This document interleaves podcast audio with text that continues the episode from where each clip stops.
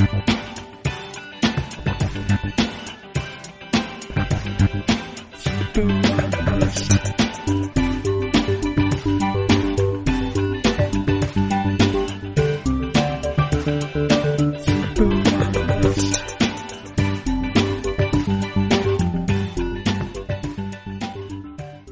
to episode 95 of the Sleeper and the Bust podcast, brought to you by Fangraphs. I'm your host, Jason Collette, joined by Eno Sarris. Eno, what's going on today, bud? Oh, I might finally not be sick. Awesome.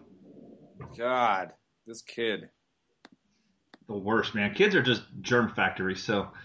Uh, Yeah. Thankfully, my eight and six year old are, are out of that phase. I have remarkably healthy children. I- I'm waiting for that to end, but so far, so good with that. Uh, let's get right into it, though. We have today we have the Rangers and the Rays to discuss. Lots of uh, fantasy relevance with these teams, obviously, because they're both competitive teams. Lots of uh, value there, both in pitching staff and the offense. Let's start with the Rangers, and let's start with their biggest acquisition of the offseason, and that's Prince Fielder. Prince Fielder comes from Detroit, a park that suppressed his power a little bit, to Texas, one that, is seemingly tailor made for him. One of the things that people often forget about Texas is it used to, back in the Rafael Palmeiro days, it used to have this natural wind tunnel to right center field. And they did some work to the stadium, made a stadium club, did something behind home plate to cut down on that a little bit. That said, that park is still tailor made for offense. And as it warms up in Texas, as it often does every single summer, uh, I think this is going to be a, a nice year for him, especially with Choo hitting in, hitting in front of him in the lineup, not direct spot, but still leading off in that lineup. Fielder's going to hit third. I think Prince Fielder is in for a big year. I see him going uh, within the first two rounds of all drafts, and I have zero problem with that. What about you?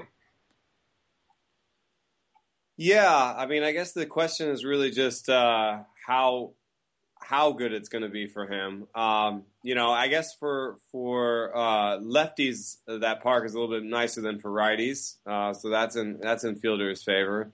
Um, and uh, and you know his uh, let's see what his uh, batted ball profile was like. Uh, he was in the top 35 uh, for batted ball distance, so he hasn't really fallen off yet in in um, in that regard.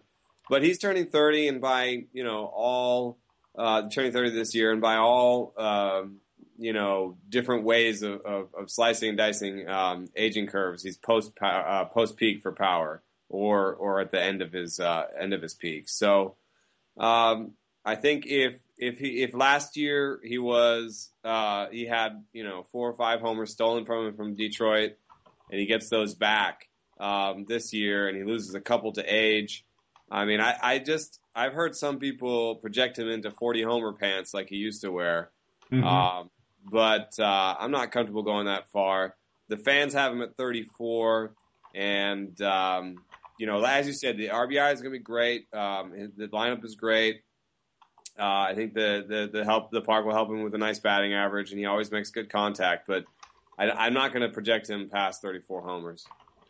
Yeah, agreed. I think I was just having this conversation before we were recording. I was on the XM Fantasy channel with uh, with the RotoWire folks, and we were talking about that. It seems to people need to readjust their power baselines. It- it- You know, hitting 30 home runs is not as commonplace as it used to be. So a guy that can hit 30, 35, that's a pretty big deal these days. I mean, if, if Prince Fielder doesn't hit 40, so what? If he gets to 35, that's still an advantage. Because if you try to think, I know Mark Teixeira is running around camp saying he's going to hit 30 home runs this year.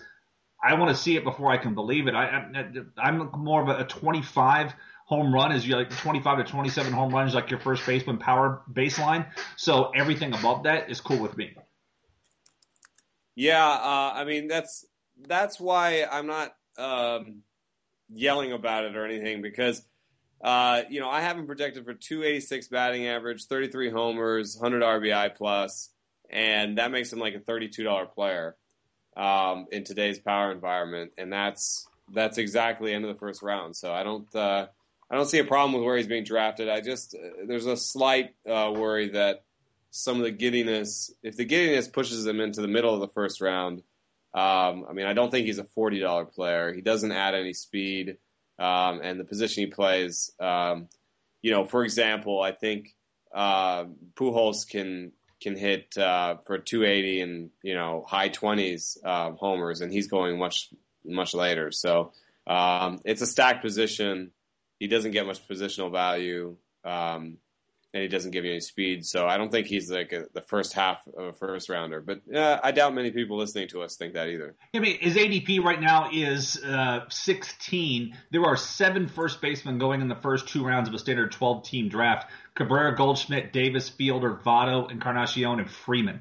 Those are your seven first basemen that are uh, ADPs of 24 or lower. And I'm I'm comfortable with that order. I'm not willing to take him over Chris Davis because I still think Chris Davis when you look at that list, only he and Cabrera are legitimate 40 home run threats for me. Yeah, yeah, and uh, and it's totally possible that Votto is overrated in, in five by five, um, just because I don't think that power is coming back, and it's nice to get runs uh, from your first baseman, but you'd rather probably get RBI um, and power. So um, yeah, the RBIs can be really tough because we still don't know where Votto's going to hit in that lineup. They're going to have to compensate for the fact that they won't have Choo at the top of that lineup getting on base at a 440 clip. It's going to be Hamilton, and we don't know who's going to hit second. I'd advocate. I just put Votto up there and let him have let him have his fun. But I don't want to see Cozart back in that situation. But you look at that team. There's not a there's not a clean number two hitter. That's why you saw so much talk about, you know, maybe flipping Brett Gardner for Brandon Phillips and, and having a Hamilton and a, a, Gardner at the top of the lineup with with Votto in front of behind them and Bruce and Ludwig, uh, that would be a neat situation. But it, it's it's going to be weird for that. Let's go to second base. And Jurickson Profar news came out today that he is still experiencing shoulder discomfort and is not going to throw for another week. Um, you know, he had recently been cleared to throw, started throwing again, and now it's hurting again, so he's not cleared to do that. You know, he is also going to be restricted from swinging a bat. So this sounds to me like more than just your normal soreness that comes around. The fact that they're even, they're just putting a red shirt on him, if you will, if, you, uh, if we talk about football terms, not throwing, not hitting. How are you adjusting your rankings for Jurickson Profar if you were drafting, let's say, three weeks from today? Um, you know, I, I, I try to work through my projections, and so you know I try to look at my numbers and say what does this mean um, for for his numbers, and and see what that what that um, what sort of value gets pushed out. So I guess what I would do is go into my Profar projections um, and uh, remove some plate appearances. So right now I have uh, I have him at 570. Um, that's not even a full season already. Um, so I might not take too much off. But if I took a little bit off, uh, you got to take a little bit of runs and RBI off. And um, I think he's probably still around a $10 player. He's still got power and speed. I don't know if the speed is going to be, uh, if either of those things are going to be uh, superlative this year. And the batting average might be, might take a little time. But, um, he still got he, he still will represent in all five categories. So I think he's still just barely a ten dollar player. Yeah, I, I, think that's that's where I'm at. That's where I'm at with him as well. It's so tough because there's so much upside here, but shoulder shoulder issues are problematic. I'll give you a couple examples with the Rays. B.J. Upton fought through this in 2008, really hurt his season. Then he just went off in the postseason because he knew he's going to have surgery. Then had the surgery and suffered through that shoulder issue. Luke Scott, same kind of thing, shoulder issues, banged up. His 2010, 2011 season with Baltimore, uh, and that hurt his power. This is a guy that all of a sudden his power went out. And we don't know, in both of their cases, it was a labrum issue. You would think by now that Profar has been through a dye enhanced MRI and they would have found a labrum tear. So let's hope it's not something that serious. But shoulder issues are are not a good thing for batter for for hitters, and it would concern me greatly if if he hasn't had an MRI yet. I'd be more troubled. I haven't read anything about the fact if he's had one yet or not. But if he hasn't had one, and we hear later on this week he's going in under the tube, I'm going to be more concerned than I am now because I'm I'm going with the benefit of the doubt that he's already had this looked at through an MRI, and they're not just going on range of motion test and, and that not. Let's go to the outfield. Shin-Soo Choo, Leonys Martin, Alex Rios. A lot of fantasy production here. Choo is going. Choo and Rios are both going within the first four rounds of drafts. Leonys Martinez going later in the draft. I really like him as a speed source. We saw the kind of uh, potential he has defensively. He's going to keep stay on the field because he has a lot of defensive skills. One of the best throwers there from the outfield. Uh, are you as excited about this outfield as I am as for, in terms of fantasy production? Yeah, it's it's really nice. Um, the projections are are kind of down on on Rios, um, uh, and uh, I know Podhorzer's mad about that. He kind of uh, he likes Rios, but um, uh, I think that this they're all three of these guys are, are mixed league outfielders, which is is kind of rare.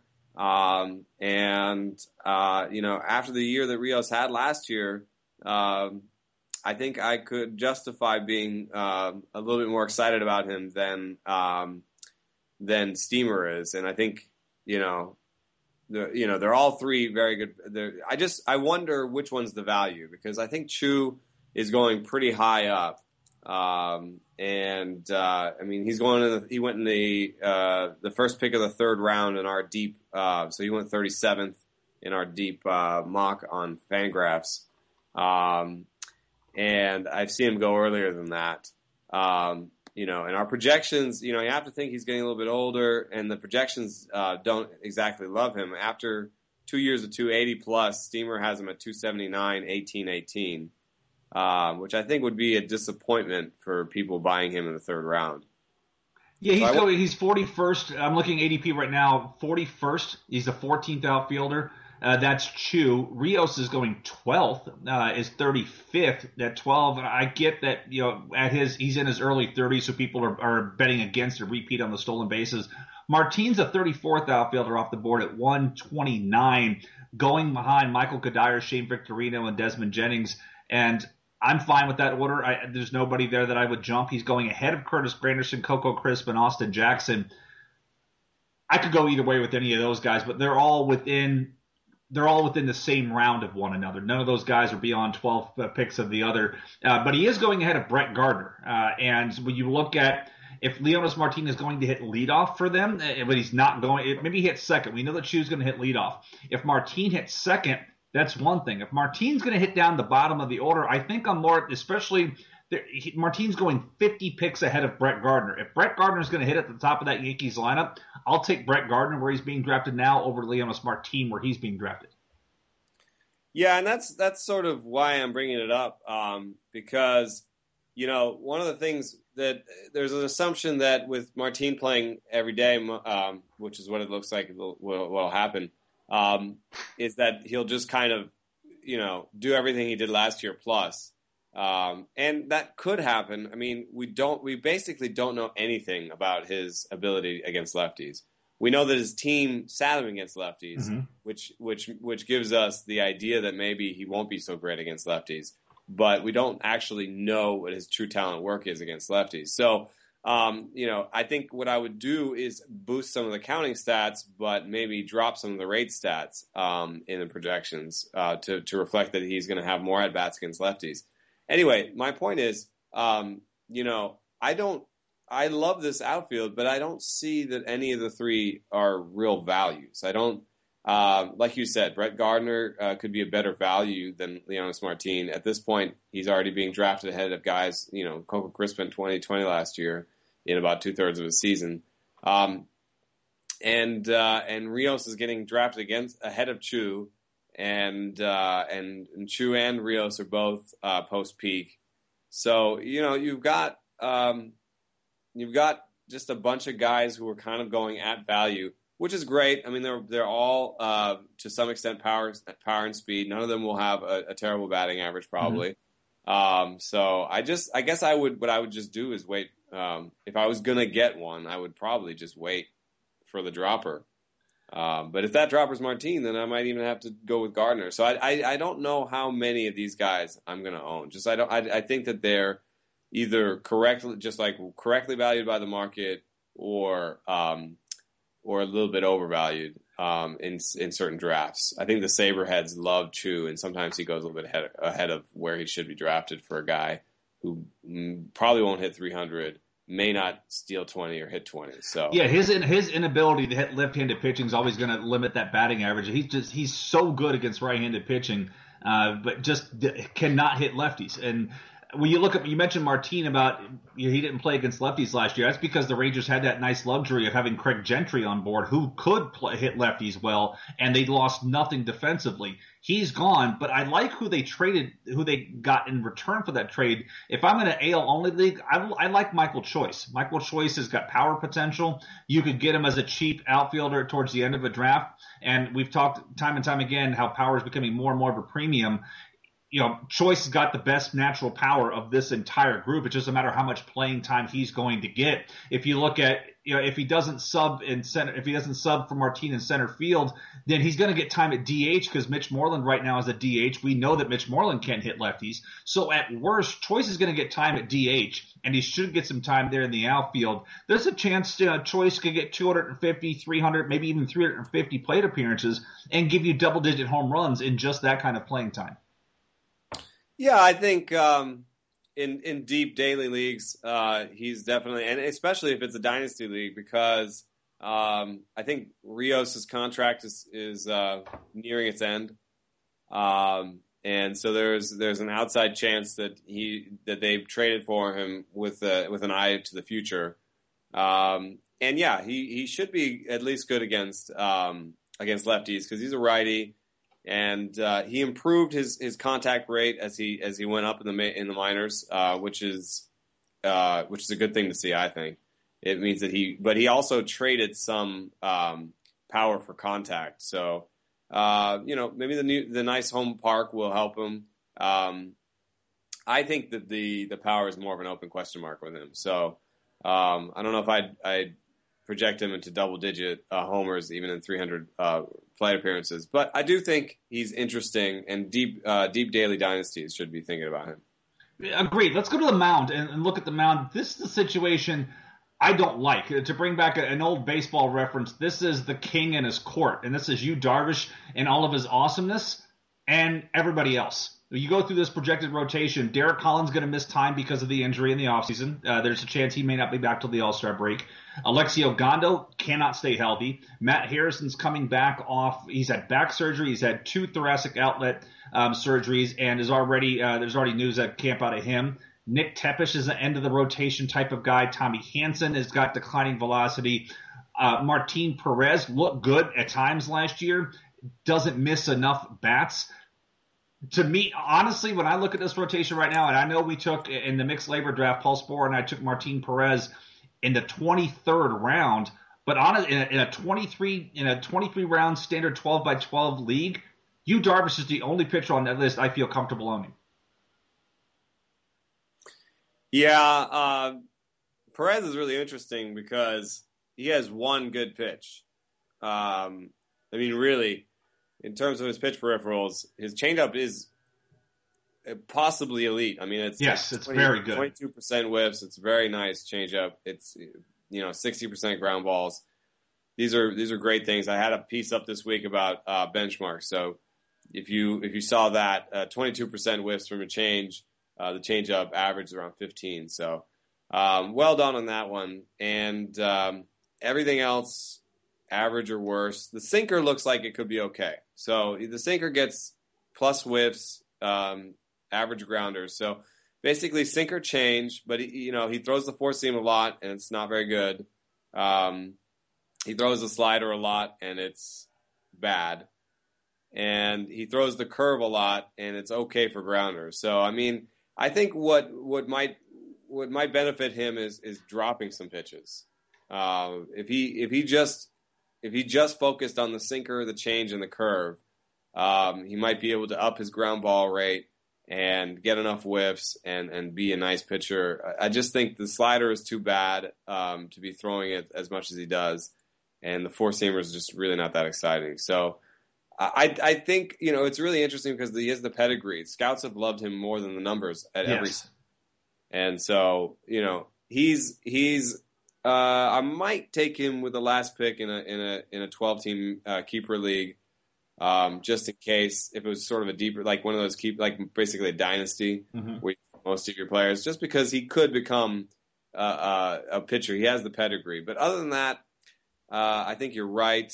Um, the you know Harrison, I think has been overrated for much of his career. Um, Ogando, you know, we our depth charts have him at 147 innings. I doubt he has the health to do that. Yeah, I'll take the under on that. Yeah, and um, and and you know Tommy Hanson at 84 innings almost seems like a stretch. I mean, he's dude is broken down, and he he had terrible mechanics to begin with, and he threw all those sliders, and it just didn't look good. Tepesch, you know, I think is could be the best real life option for them because I do think he actually has like grounder skills. Um, and uh, I think he can keep the ball on the ground and just be like a fifth starter type guy. But we have him down there low. And then Colby Lewis says he's healthy and is ready to take the fifth starter role. Um, but you know he's just a big homer guy because he's he's he's all fastballs and sliders. He's like you know Justin Masterson in Texas. Mm-hmm. Um, so you know people are are getting really excited about Justin Masterson, but um, Colby Lewis has a very similar arsenal, and uh, And he's a non-roster invitee, and that's in looking over their non-roster invitee list. Know, he's it. That's really the only other option when you look at things. And if you try to go to the, their 40-man roster and think, you know, who else may come in this picture? To me, this team is is desperate for another pitcher. And when you look at, it, it seems like they're out of money. They don't want to spend anymore. You know, Jimenez may have been a nice solution. I just I see too many question marks in this rotation, and I think that applies to the same thing. You look at their bullpen. You try to figure out who's going to close for this team. Is it going to be is it going to be Neftali Feliz coming off of injury? Is it going to be Joakim Soria as he further recovers from his? The guy I like because I think he's got the best arm in the, in the bunch is Tanner Scheppers. Tanner Scheppers can pump it up in the upper 90s. Pretty much a two pitch pitcher, but I to me, if I'm going to take a, a shot on one of these guys, right now to open the season, I think it may be Scheppers. I think Feliz can recover that uh, that role eventually. But I want to see. We know that these Tommy John guys, velocity comes back first, and then the command comes back later. I want to see Feliz out there throwing strikes repeatedly before I'm willing to jump back on board and say, "Yep, he's my guy." Tanner Scheppers in AL only league. That's a guy that I'm looking to get late in drafts to pile up some saves early on before he eventually gives the job up.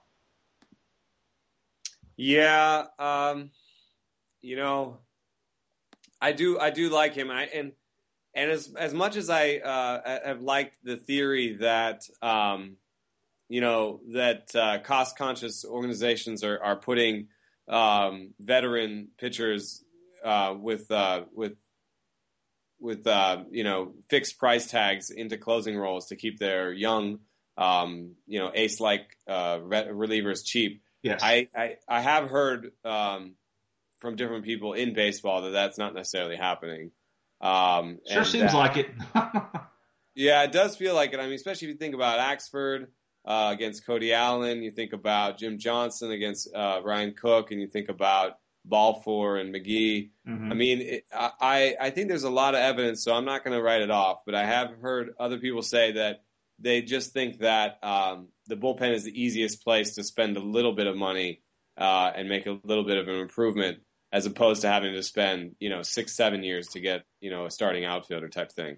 Um, so you know the the I'm I'm what I'm just going to try and do is not make that part of my fantasy analysis. I mean, I, I think in real life it does seem like that's going on, but I'm uh, until there's better evidence that that is happening, I'm not going to necessarily say okay, we're going to see um, Soria in the closing role because you know he's the veteran and that'll keep Feliz and Scheppers uh, cheaper. I'm not sure that'll be the reason Soria closes if he closes. So anyway, so I'm just going to put that apart, that that aside, and that leaves that just leaves Soria, Feliz, and Scheppers on their merits. Um, I think they're all very good pitchers. Uh, Feliz, I think, has the most uh, most to show. He needs to show. He needs to be. The, he he has the most to, to prove in, in, in spring training. I think, uh, just because of the way he's gone out the last couple of time, years and the, the injuries he's had. Obviously, Soria has to prove he's healthy, but he's had a little bit of a head start. He's done this before, um, and velocity is not as important to Soria. Soria has like three, four legit pitches. Uh, Feliz needs to be throwing 95 plus or 94 plus at least with uh, a killer curve. That way, he can be a closer if he's not showing the bite on that curve or not showing the velocity, I don't think it's going to be Feliz. So I think this is definitely something we need to watch in the spring. I'm not going to declare victor right now. I would say that I think Soria is a little bit out in front, and um, and I think uh, Scheppers. I think he's uh, in the third chair right now. I mean, as much as I like him. Know, we'll see how the, the whole situation goes. I mean, I think the big takeaway here from a fantasy perspective is Yu Darvish is your safest fantasy pick for pitching. Everything else in this situation is fluid. Nothing's it's just really I want to watch them camp and hear the news coming out of there. I, I am not. I don't know about you. I am not someone who pays attention to spring training stats at all. I, I just want to make sure when I'm in spring, when I'm looking at spring training stuff, health is my biggest concern. I want to see who's healthy, and I don't care where these guys are being used. I just want to see that they're on the field, and I want to see that they're healthy. And I'd like to see radar gun readings when they when they're available. It's really tough because they always don't have them on television, and you got to kind of talk and try to hear from scouts. I know that uh, Brooks Baseball sometimes has some of the data from the Arizona from the Cactus League because they don't have all the, the stuff in the uh, they don't have it in the Grapefruit League because of where they do the winter ball out in Arizona. So we'll see how that all shakes out. But that's the stuff I'm interested in. But this whole Texas situation, you know, quick and dirty, go get your offense in Texas, go get Darvish, and everything else is going to be a question mark. Yeah, I'm not necessarily advocating to, to look at results. Um, I, I, I, like you. I'm, I'm, I'm watching Feliz um, mostly with the radar gun. Um, I'm watching to see what pitches Soria is throwing. Um, if his if his arm is all good and he's ready to go, then he'll be throwing three pitches at least. Um, and I'm actually watching to hear what the coaches are saying. I mean, they do a lot of misdirection and it's a lot of crap to wade through, but um, they do give an indication of who they think is going to close, and um, a lot of times that's meaningful. So. Um, you know, I'd like to do a, a study on that and, and to really figure out you know how meaningful what they say about the closing role is because there's been plenty of times where you know you you hear a press conference after a game and they're like you know XYZ is our closer you know and then the next day they're not um, but um, I do think that velocity is a big one and, and if you can if you can see what Feliz is throwing that's important let's use that as a segue to go over to Tampa Bay and talk. Uh, let's work in reverse from our typical thing and the closing role in Tampa Bay. And and spending the last two years in the clubhouse doing a lot of post game work there uh, with the Rays. Joe Maddon has always been very, very hesitant to label anybody his closer. He calls them, he'll go out of his way to avoid using the term late inning pitcher, my high leverage guy. He'll use any word he can. He doesn't even like saying the word closer. He says it's the C word. Uh, and but when they announced the signing of Grant Balfour, he actually used the word closer yeah, I'm going to use that word this year. So when they got Grant Balfour, it was to close. I don't think there's any doubt who has that role uh, going into 2014. It's Balfour's. Now, if something, if there was any legitimacy to that shoulder issue that that that killed the Baltimore deal, if he were to go down, they've got multiple options this year. They have Heath Bell. They have Jake McGee, who, by the way, is working on bringing his curveball back into play. We're talking about a guy that was 93% fastball last year, but he wants to bring the curveball, a pitch he hasn't used since the minor leagues. He wants to bring that back into play. But you have Bell, you have McGee, you've got Juan Carlos Oviedo, you have Joel Peralta, who I think is going to be last in line for that situation, simply because he's Joe Maddon's Swiss Army knife. He uses them anywhere and everywhere. I love how he uses them. He doesn't wait for the eighth inning. He'll bring them in the seventh if he has to. He'll let him pitch multiple innings if he has to, but you know, they have overworked him. There's no ifs, ands, or buts about that. Peralta had to pick up a lot of load last year to help bail out some of the issues that Rodney was having. So if you're if you're looking to draft Balfour, you've got multiple options. I don't think we have a clean option who can replace him, but I think there are multiple places in play, which is why I advocate ignoring the handcuff. If you draft Balfour, just let the handcuff go. Let everybody else waste picks on speculating who that might be and worry about it later. Yeah, yeah, that's a good point. Uh, you know, there are. I'd like to actually write this piece. I do it usually every spring. There are uh, times when there is an obvious handcuff, and then then it's nice to be able to take. You know, I think. Um, I wonder if, if Cleveland is a good example. Axford is going to be cheap, and uh, Cody Allen is going to be cheap. Mm-hmm. And I think Vinnie Pestano did enough to bring himself out of favor last year and has to prove his health enough that he's a clear third chair. So, and he's had plenty of chances to be the closer and hasn't. So, I would say that uh, it's an easy situation in Cleveland, relatively, to take Axford and Allen and, and think that you probably have the closer there. Um, yeah, in uh, in Tampa, there's way too many options, and um, you know, I uh, I I love I, I I hated and loved the the Heath Bell uh, acquisition for for um, the uh, the the the Rays. At first, I said, "Oh my God, who wanted Heath Bell?" And then I thought, "Oh my God, he's going to Tampa. He's going to be great." So I feel like, you know, he he could be their closer. Uh, Jake McGee's shown the skills. He doesn't really have the platoon splits. Uh, Joel Peralta used to be a ROOGY, but um, hasn't had that problem in Tampa. Uh, and Juan Carlos Oviedo was Leo Nunez was a closer. Mm-hmm. So you've got like legit five guys who could close. Um, it's going to be a good bullpen, but uh, good luck finding the handcuff, and uh, I would probably stay out of it. Um, you know, if you really want to take a, a, shot, take a shot at one of them. But I really think that if you were late in your in your in your thing, you might as well take a shot at Cody Allen, who's closer. I think. I mean, who's going to be it? I mean, if Heath Bell has a homer problem again, it's not going to be him. Joel Peralta has had plenty of chances to get saves and hasn't really gotten it. Jake McGee hasn't gotten it. So in a way, it might be Leo Nunez, but he has the health question mark. So it's like if you flip the switch and are negative about each one of them, there's tons of negatives. If you flip the switch and you're positive about each of them, there's tons of positives. It makes it really hard to figure this one out. Yeah, exactly. One of the things you look at with Heath Bell, one of the things when the move was made before Balfour, what impressed me, Heath Bell's strikeout rate went up five percentage points last year. His walk rate dropped five percentage points. This is still a guy that can command his fastball rather well, and he's got a good curveball too. It's just you know Chase Field is not forgiving of guys when you live up in the zone as Heath Bell does, and guys can get on top of that. That ball will carry there. Uh, and you look at Tropicana Field.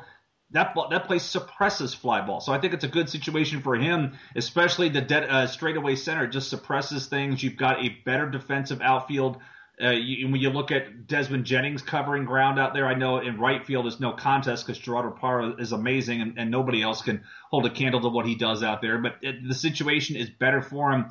They could they could potentially fix him, but the big point here is don't try to handcuff Grant Balfour if you're concerned at all, because I think it's an exercise in futility. There's just too much going on. The fifth starter role, I, I think, is more clear. Even with Jeremy Hellickson being out, I, I think he's going to be out past uh, Memorial Day weekend. I don't. The Rays have always been cautious in bringing these guys back from these kind of things. Uh, so if you're planning on Hellickson coming back before June 1st, don't adjust adjust your projections accordingly. This to me is Jake Odorizzi's job to lose. I know they traded for Nate Karns, a guy that I think has some really good upside. When you look at the fact he's got two plus pitches, some people have graded that curveball a plus plus on him. Uh, I just don't think he's in the running for this because he also has options, and it seems like get him down to the minor leagues, let him work with Neil Allen, uh, and get that changeup going because the, the changeup is something the Rays preach, preach, preach at every level of the system. So you can get Karns and get him a decent changeup. I think Archer's changeup's better now than it used to be when they got him into the system. But this is going to be Jake Odorizzi's job, and he should be very effective as a fifth starter. Don't still don't see him draftable in a 12 team mix format, but in a 15 team mix format, sure. And if he can pitch well enough, it's gonna be it's gonna it's really going to pose an interesting problem for the Rays to have if Odorizzi is doing well enough, and that's going to hinge upon his ability to get lefties out. That's not something he does very well. Uh, so if he can get do that better, then when Hellickson comes back, what do you do? I mean, at that point, um, Odorizzi is already he's already has like 240 innings of experience at AAA. How much longer are you going to keep that guy down there? Yeah, but uh, I just I don't see I don't see it in the pitches. Like I don't none none, none of his pitches has um, an above average. Actually, by whiff rate, his pitches are all terrible. Yes. Uh, the only one that's any that's anywhere close to average is his curve, and curves have the lowest uh, whiff rate for uh, breaking pitches. So, um, I mean, maybe if he uh, focused on the four seam and curve and went to the bullpen, he'd be better. I just think that he's destined to, to, to be on that shuttle for a while. And I think that his stuff actually um, is, is, is, is good, is ripe for that. You know, there's always the, uh, the rumors about trading David Price, but um, I think with the way you know the way that this fifth uh, starter situation looks, I don't think that they feel super comfortable trading David Price right now, um, and they they they they figure to be competitive. So, you know, David Price might be one of the rare uh, players that they keep all the way to the end.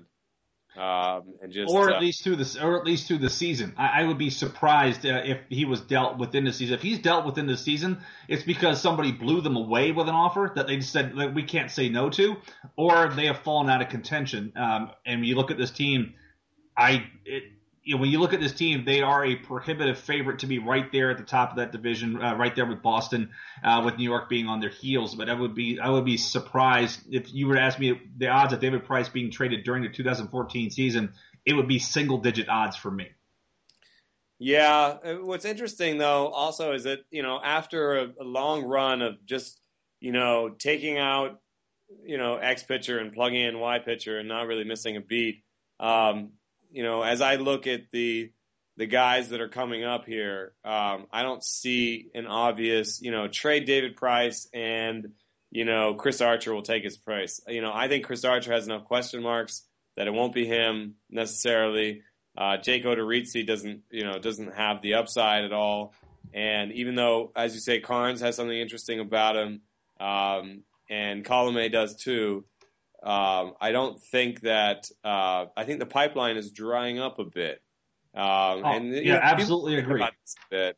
You know, you know a little bit better, but people have written about this a bit that, that the idea that you know their their picks haven't hit as much recently. Mm-hmm. So um, it is they will they may have to trade Price just to sort of rejuvenate the high minors and, and get some high upside uh, pitching arms back in there that are that are young and controllable. Um, but you know, for someone trading for that, like you know, Cubs Cubs were a rumored destination. Well, the Cubs don't have high upside arms um, to deal. Yeah, they, no, none, none at all. That's the issue. You know, they've whiffed on a lot of these first round draft picks. Josh Sale, they just traded Drew Vettleson in the deal to the Nationals.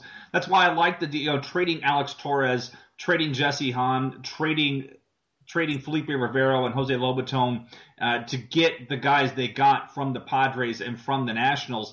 It gives them higher, not mixing terms here, higher quality quantity at the upper levels. It was something they were lacking. So last year, when four guys hit the disabled list, and all of a sudden you had to pull guys up, you know, you were giving starts to Enny Romero before he was really ready to contribute at the major league level. You had to give Alex Colome starts before he was really ready to contribute at the at the major league level. You know, you had to give 34 starts to Roberto Hernandez, and I don't. I hate watching that guy pitch. But these are the kinds of things you had to do because that upper level guy wasn't there. Matt Moore wasn't coming up. Uh, Jeremy Hellickson wasn't coming up. Chris Archer had already come up at this point.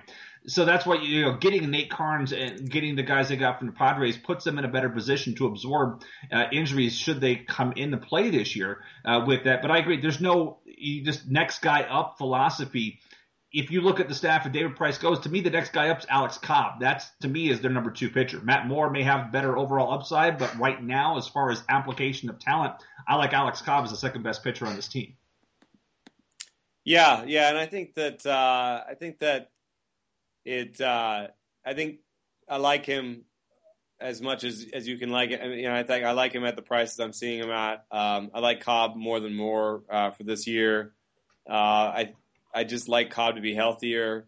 Um, you know, Moore has already been on the DL, uh, and you know, I, Moore throws the changeup, but he also he doesn't have great mechanics and and he hasn't had great uh, command. And Cobb, I think, has uh, both of those things. So I, I'm willing to bet on Cobb's health a little bit more, even if it if it takes a little bit less upside in terms of strikeout rate.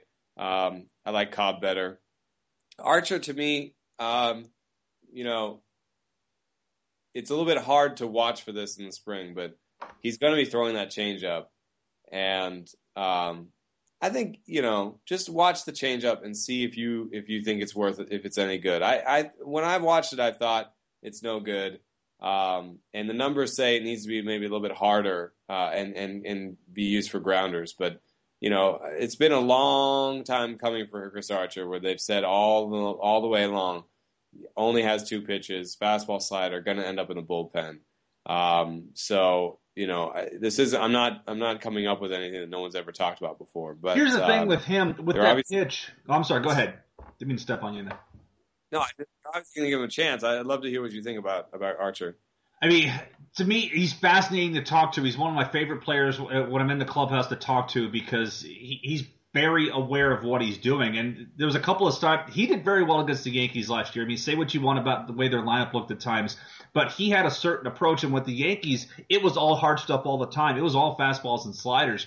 And I remember there was a takeaway quote, in an interview that he did with uh, Mike Ferrin on MLB Network Radio and he brought to him that the changeup and sticking with it. He goes, you know, sometimes for me it's a swing and miss pitch. Sometimes I throw it once a game because I'm not comfortable with it. Uh, and that, that he had interviewed him the night after or two days after that he had shut down the Yankees. And he goes, you know, that game was just one of those, one of those games where I didn't like the way it felt in the bullpen. I tried it once in the game. I believe he gave a home run on the pitch. And he said, you know what? Screw it. But that's when I've seen him throw that changeup in the game. If he hangs one and it gets banged out, it's gone for the game and he'll put it away and say, you know, I don't have it today.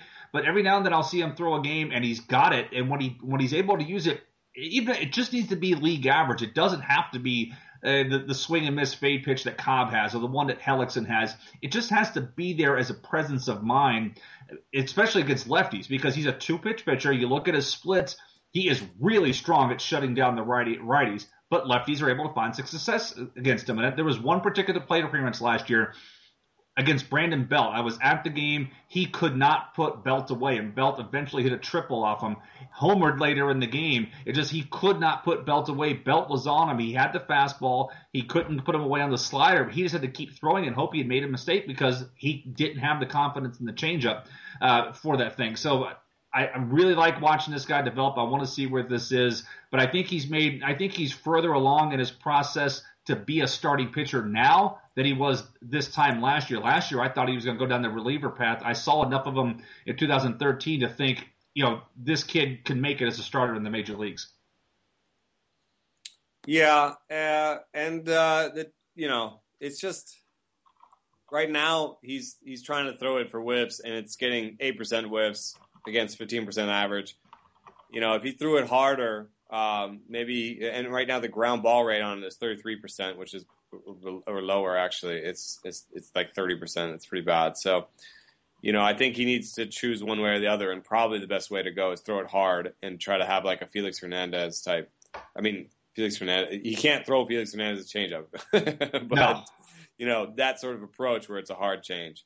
Um, you know, and I, I think they they're aware of this and they're working with him and um, you know just even throwing 170 changeups last year is progress. So if he can throw you know 300 this year, maybe they'll they'll get better. So uh, I just what I would say is that uh, if you're in a mixed league, you just got to watch out. And Archer should be probably your final pitcher.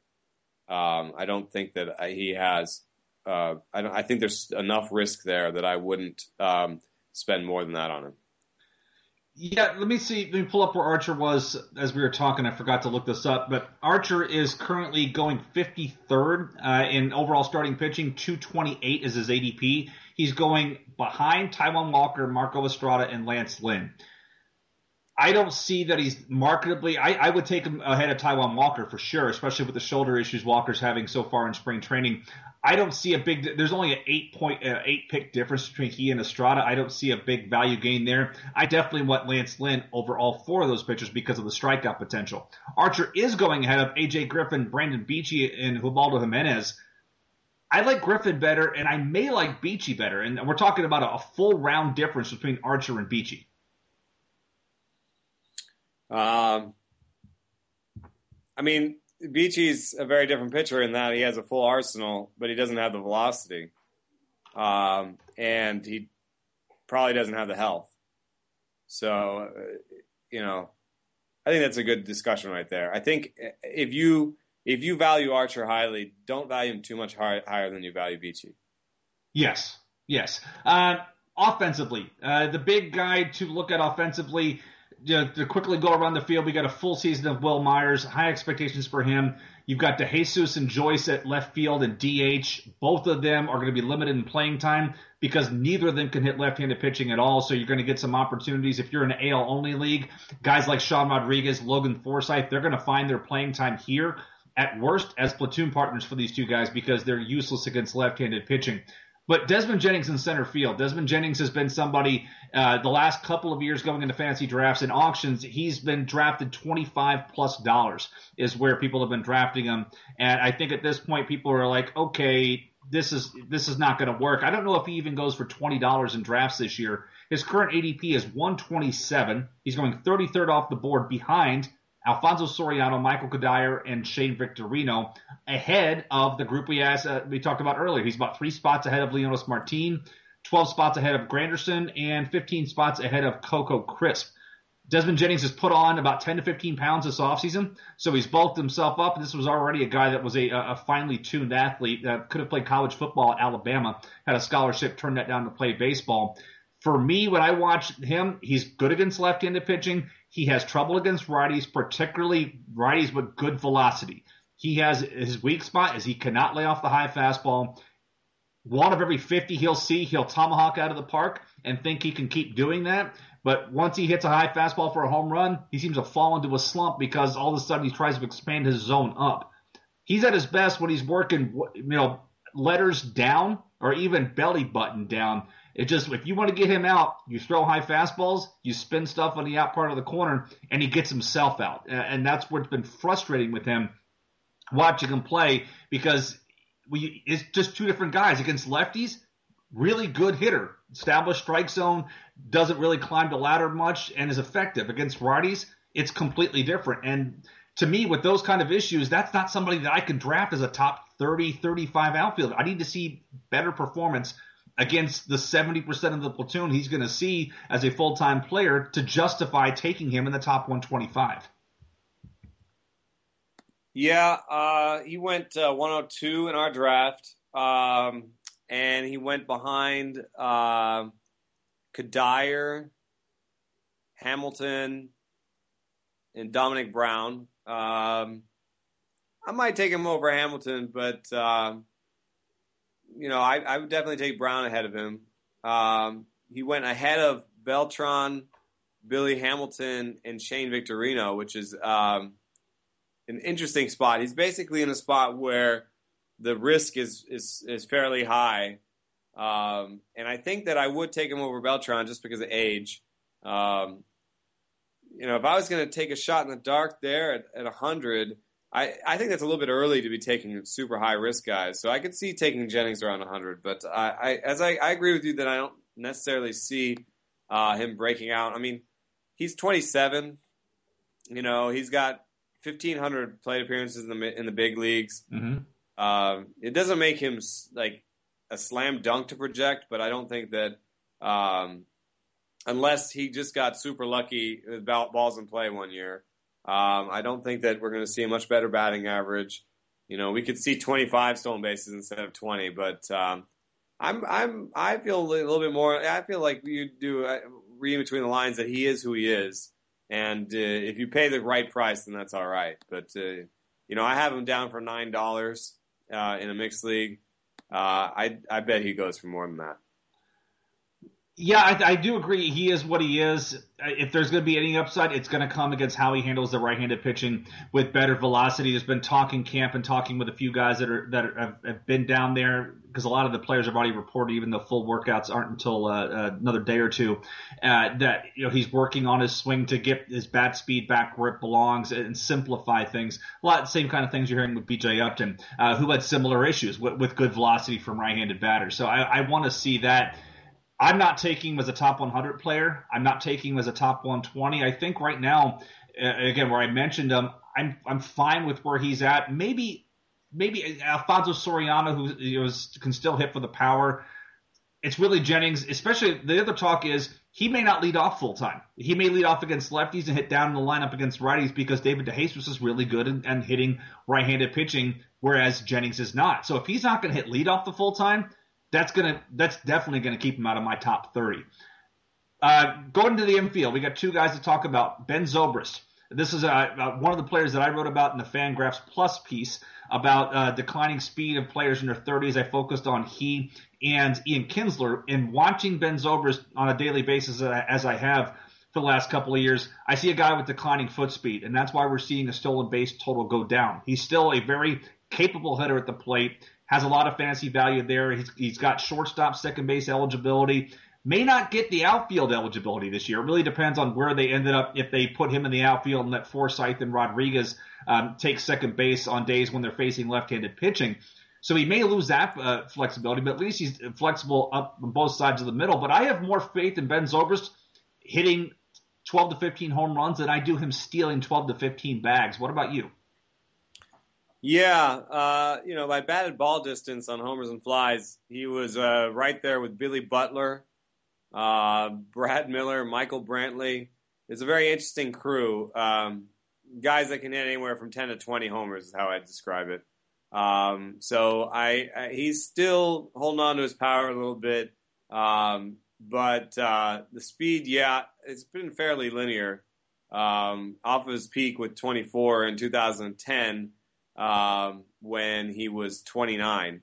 Um, he's basically just dropped a handful of stolen bases every year. Um, so I, I, would expect that trend to continue. Give him eight, eight or nine uh, stolen bases next year tops. Um, so yeah, double digits in homers though. I think he can do again. He he kind of uh, goes in and out a little bit power wise from year to year, and I think I think probably what happened was I mean we've we've read a lot about how he made a big adjustment at the plate uh, to get that power. Um, and uh, I think that probably he has to kind of make big adjustments from year to year, and that he, will find that uh, pitchers have changed the way they're pitching him, and so um, you know, I, I, I could see him adjusting again and and hitting 15, 16 homers next year, but um, I, I, can't see him doing anything about his declining foot speed. So, you know, what I do think is that Zobrist is one of these key cats um, who's who's way more valuable in, in, in linear weights type points leagues and uh, on base percentage leagues because he's shortstop eligible. You slide in a guy who's going to very likely have an on base percentage over 350 in shortstop um, with representative power. Uh, that that becomes very useful when you're talking about a batting average league and you can only put him at second um, you're talking about a guy who might hit 260 with 15 homers and eight stolen bases. That's pretty much uh, fantasy league average. Yes, yes, that's very much. And with with Kinsler and Zobrist, I saw Zobrist go in the third round of mixed LABR draft, and I was not Zobrist, but Kinsler rather, and I was speechless. Uh, to me, I don't think Kinsler or Zobrist are, go, are top 60 picks. Yet I've seen him go in the top 60 in multiple leagues that I uh, mock drafts that I've done, or even a league that I've done. These guys have they've always been top 60 picks for the last couple of years. When you look at their ADP right now, the way it shakes out at second base, Kinsler is 64, Zobrist is 80. And I think even Kinsler is being drafted too high. He's gone as high as 37. These are guys that are outside my top 75 personally. I still think they are uh, fighting it out for that, that fifth best second baseman. I like Cano, Kipnis, Pedroia, Carpenter ahead of them. But you're looking at fifth, second base, you know, Kinsler, Zobrist, Altuve, Gyorko, Phillips, Murphy, you know, that whole bunch, let them duke it out. But right now, when I'm looking at Kinsler 63, honestly, I'd rather take, I'd rather take Gyorko at 100. I'd rather take Murphy at 105. I'd rather take Hill at 110 than take Kinsler at 63 uh, and Zobrist at 80 the Zobrist to 80 I have a little less of an issue with because of the, the multi-positional thing there. The fact I can use him in multiple places, I feel a little better about that pick.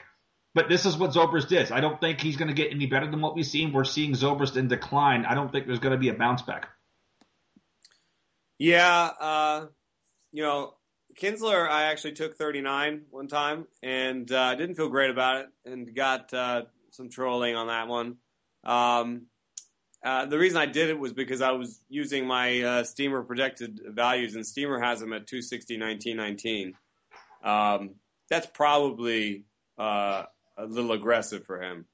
Um, you know, especially coming off of uh, leaving Texas and going to Detroit in terms of power, and uh, you know, projecting him into a four stolen base increase.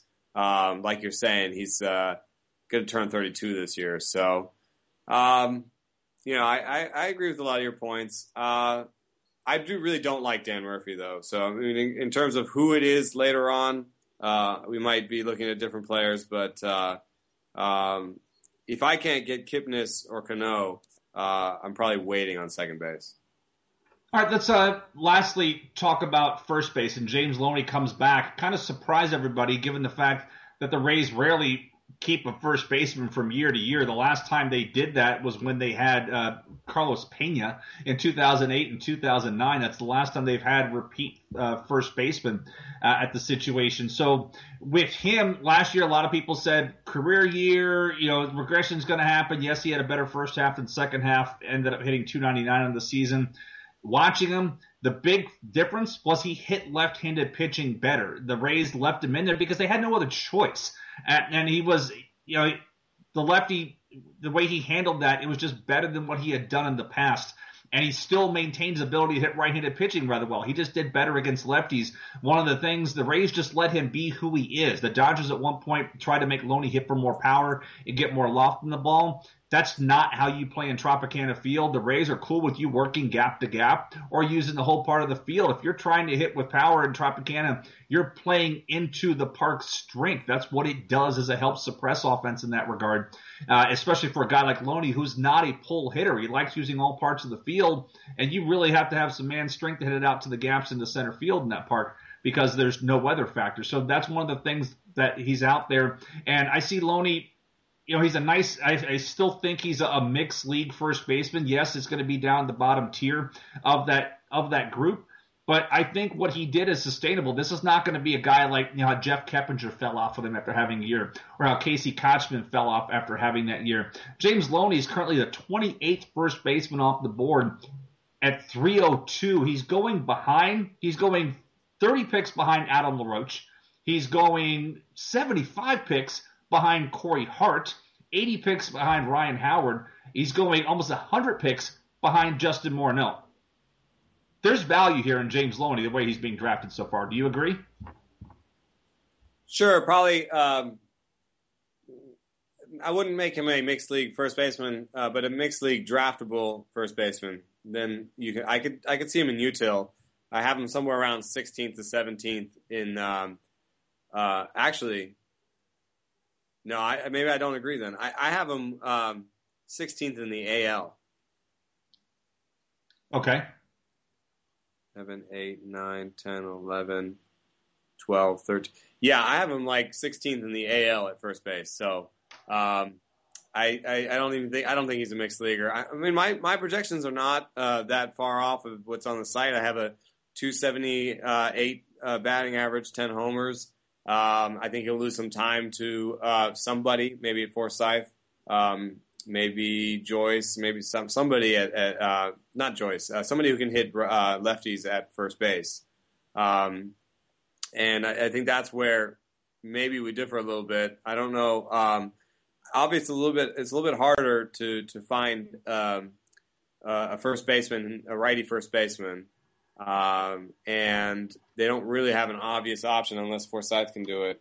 Uh, and he might be needed in left field. So uh, maybe he gets a full slate of at bats, and maybe he pushes himself up to you know top twelve in the um, in the American League. But that, I, I, doubt that makes him a mixed league first baseman. Maybe a mixed league um, utility bat uh, at his best. Uh, it's just you know I, I I can't project him much better than a 270 275 batting average. Uh, even though he had a decent one last year, most years he's uh, he's had. A, I mean, that was his breakout year in terms of batting average. Um, and uh, you know, there's just the platoon risk there. So I, I, I, you know, if he's if he's there and he's super cheap, then I'm into him. But I'm just not. I'm not going to be looking for him in any drafts. I th- yeah, I mean, I see him as value. I, I I kind of see him as like Chris Johnson. A lot of people are running away from Chris Johnson because they're expecting all this regression. And the way both of these guys, I, I'm going after him in a, in a single league format. I've taken Chris Johnson in mixed leagues. I have no problem doing that. But with with Loney, I'm going to take him if he's there at the end of a draft and I, I need a corner guy, I need a utility guy. I think he has a low ceiling because he's still going to hit for a, a, good average. And I still see, we know he's he's good for 13 home runs. It's pretty much his track record. Um, so he's good for that. That's it for the Rays and the Rangers. Do you have any final thoughts on either of these teams for the listeners? Yeah, I, I think it's funny. Um, the Rangers seem to be going for it in the old Rangers style. Uh, they've got a murderers row. They've got a murderers row lineup and uh, and questions all over the starting rotation. So, um, you know, and, the the Rays, for their credit, have morphed a little bit um, as there's more questions at the back end of their uh, rotation. Uh, there are fewer questions in their lineup. I mean this might be one of the better Rays lineups they've fielded um, from top to bottom. And uh, so uh, the Rays have changed a little bit. The Rangers have changed back to the way they used to be. Uh, both going to be really, really fun teams to watch this year, I think.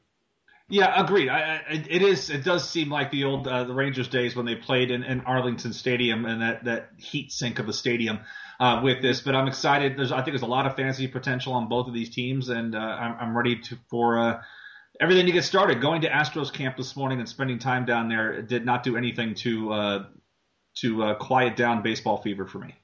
Mm, it's coming. It, it, it, was pretty awesome to be down there. It was just pitchers, and I was watching things.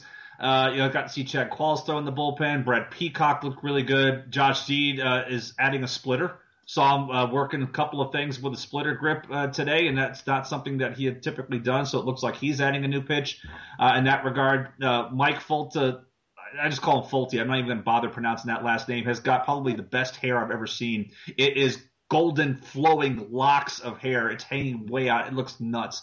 And Stossel Stassen, they've got a, a, minor league prospect in there. He's got wicked bad hair. It's it's pretty cool to see. Uh, just get down there and uh, workouts are Thursday. I'm going down, going back down Thursday to check out some of the the full workouts instead of guys just throwing around. But it's great time to live in Florida because the weather's awesome and all these teams are here. More hair reports. Yes, more hair reports. Well, I heard Wil Myers' hair is just awesome. Uh, I'm waiting to see a picture. it, it looks apparently it's worse. It's worse than his rookie of the year video appearance. So Evan Longoria's got a mohawk. Uh, so oh, I, I, love crazy hair. I, yeah, you heard the story today about the red, uh, yesterday about the Reds tightening up their facial hair policy. I'm like, whatever, man. If guys want to come in with a with a Friar Tuck haircut with a circle of hair and everything else gone, go for it. You want to do a mohawk? Go for it. I'm all for baseball personality. Yeah, have some fun. I hate those rules about facial hair. Yes. All right. uh, Thursday. Thursday, we will be talking about the Cincinnati Reds and the Colorado Rockies. So if you do have your questions on that, please uh, get in the comments and let us know about those guys. And until then, thanks for tuning in, and we will talk to you on Thursday.